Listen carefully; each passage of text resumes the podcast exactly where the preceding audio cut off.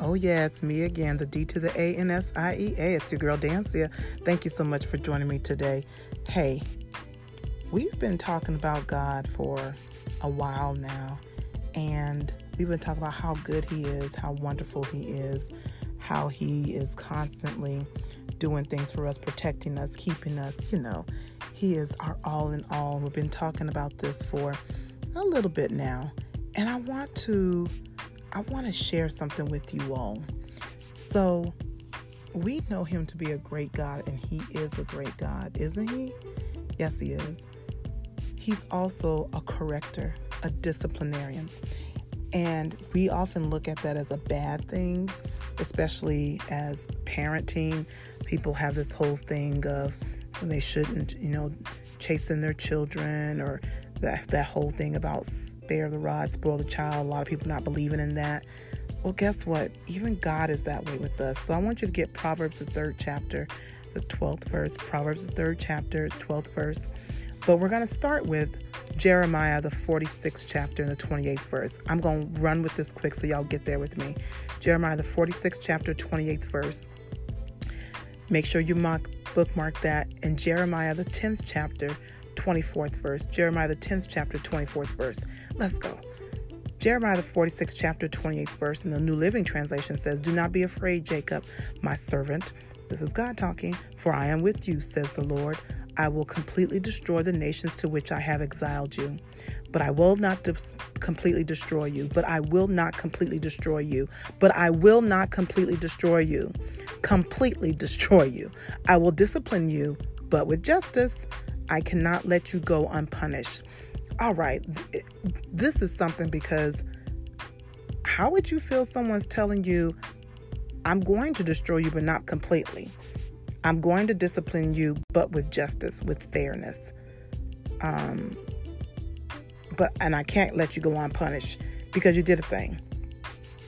Now I know this sounds cruel to a lot of people because they're saying, "What kind of God would do this to you?"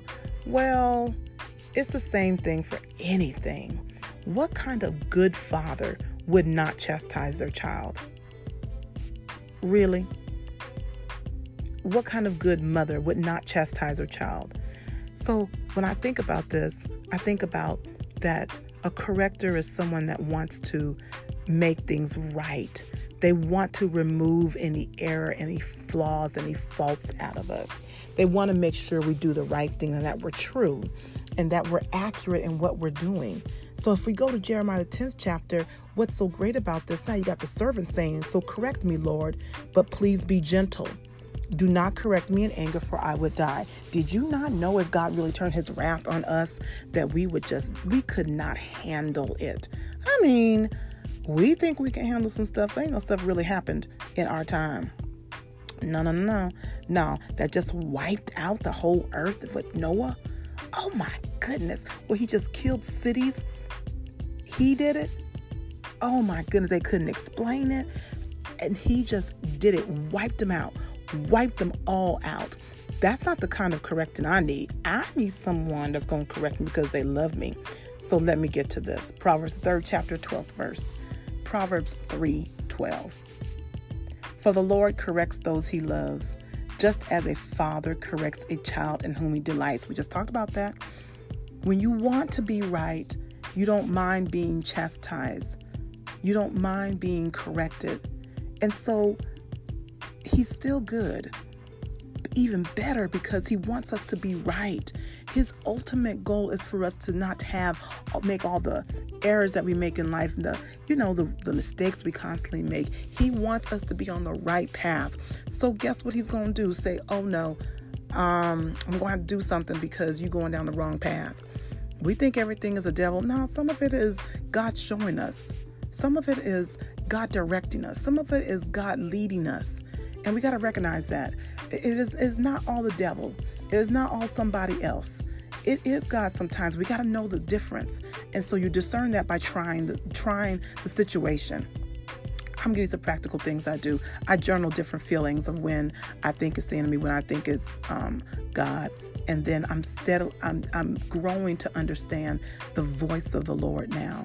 And if it lines up with his word, he wants us to be right and so he's correcting us. It's him. It's not the devil. devil, devil, devil, devil. No. It's God helping us. And he loves us so much that he will chastise us. He loves us so much that he will deal with us gently, fairly, but he's going to discipline us. It ain't all bad. It really isn't. So chill out. It ain't that bad. Father, we thank you for being the corrector. We thank you, oh God, for being the disciplinarian. We thank you, oh God, that you do this to, to discipline us, Father. You do this so that we can stay on the right path. You want us to be without all these errors and flaws and faults, God. You want us to be holy. We thank you for the blood of Jesus that covers us, God. But you can't, you you you just don't want us going down over and over and over again. And it's not about, Lord, I know it's not about us making an error from time to time, Father, but you want us to be free from the over and over and over and over again. And we thank you, oh God, for loving us. You are your grace is sufficient. You give us grace and mercy, and we thank you for that, just like a father does, a mother does. But Lord, you do not want us going down the wrong path forever and ever. You let us go so far and then you reel us back in, and we thank you. We thank you in Jesus' name for being the corrector. Amen.